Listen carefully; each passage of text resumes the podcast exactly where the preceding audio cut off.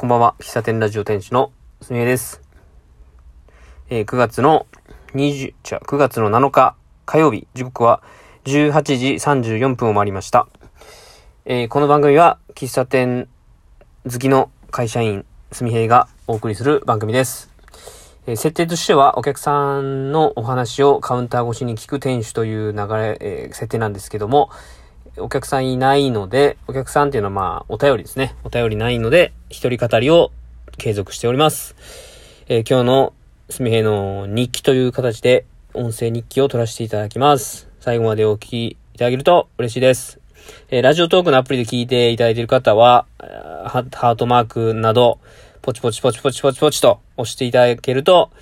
えー、反応があるなっていう、まあ、ちょっとした、ちょっとした、こう、承認欲求が満たされるので、ぜひともよろしくお願いいたします。えー、今日も仕事でした。えー、仕事でした。はい。えー、今、仕事終わって、え車の中で収録しております。えっとね、き、まあ、今日の日記っていうよりも、まあ、昨日の夜からの話なんですけど、えっと、久々にコーヒー豆を買いまして、うーんと、香川、香川かな。瀬戸内海にある直島。直島って何県なんですかね。えー、直島にある赤糸コーヒーさんっていうね、えー、自家焙煎のコーヒー屋さん。えー、まあ、元ジーンズの販売をされていた方が、去年、一昨年くらいに始められた、えー、瀬戸内海の、えー、フェリー乗り場の近くにあるらしいんですけども、まあ、行きたいね。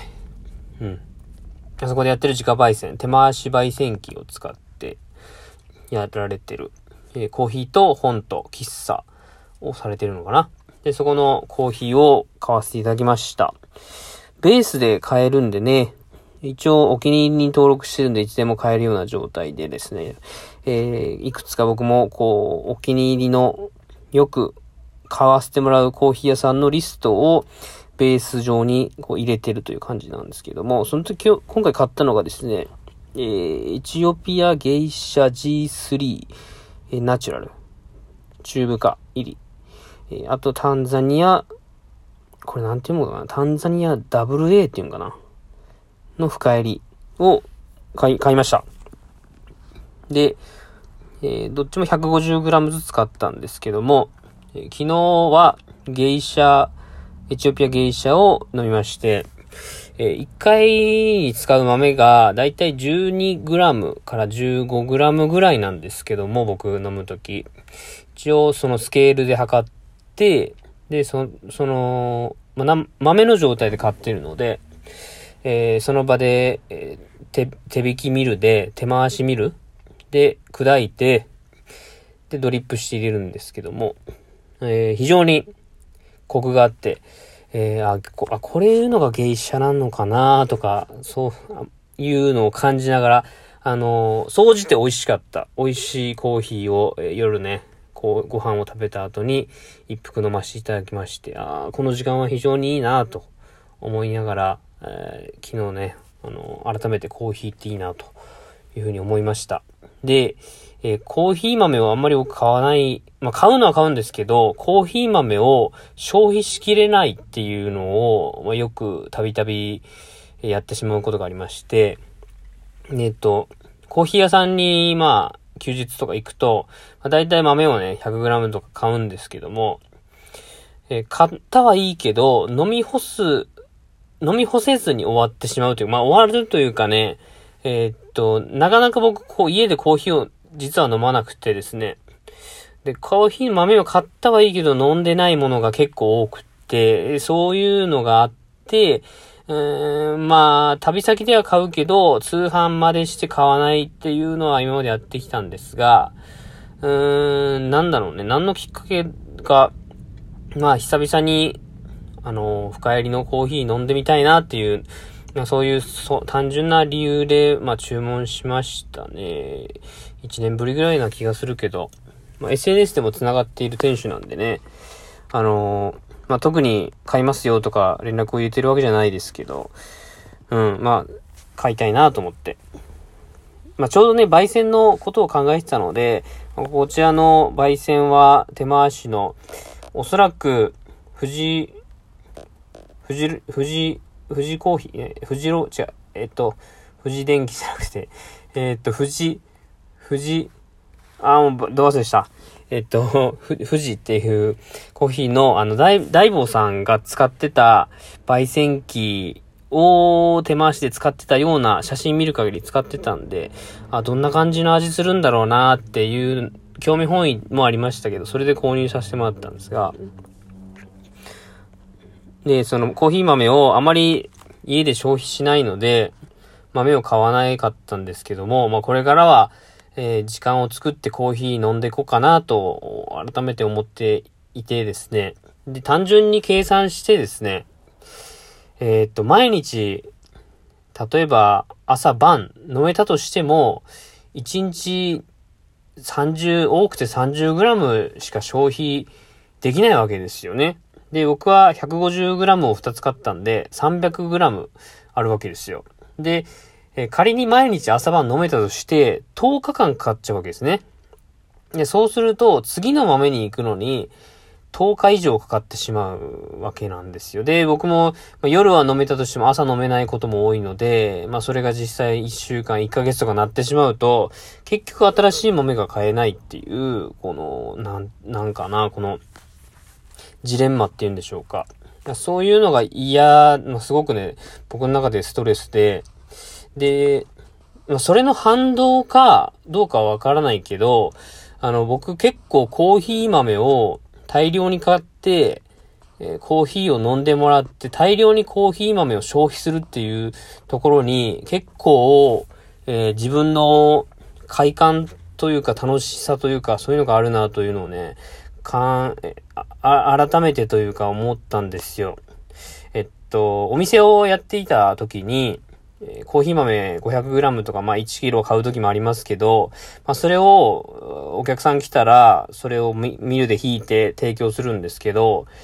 まあ 1kg とかね、めったに買うわけじゃないんで、普段からコーヒーめちゃくちゃ飲む人でも、まあ1、2ヶ月かかるでしょうけど、まあ、自分の好きな豆を買って、それを1日お店をやって全部消費、全部使って、え、飲んでもらうっていう快感をね、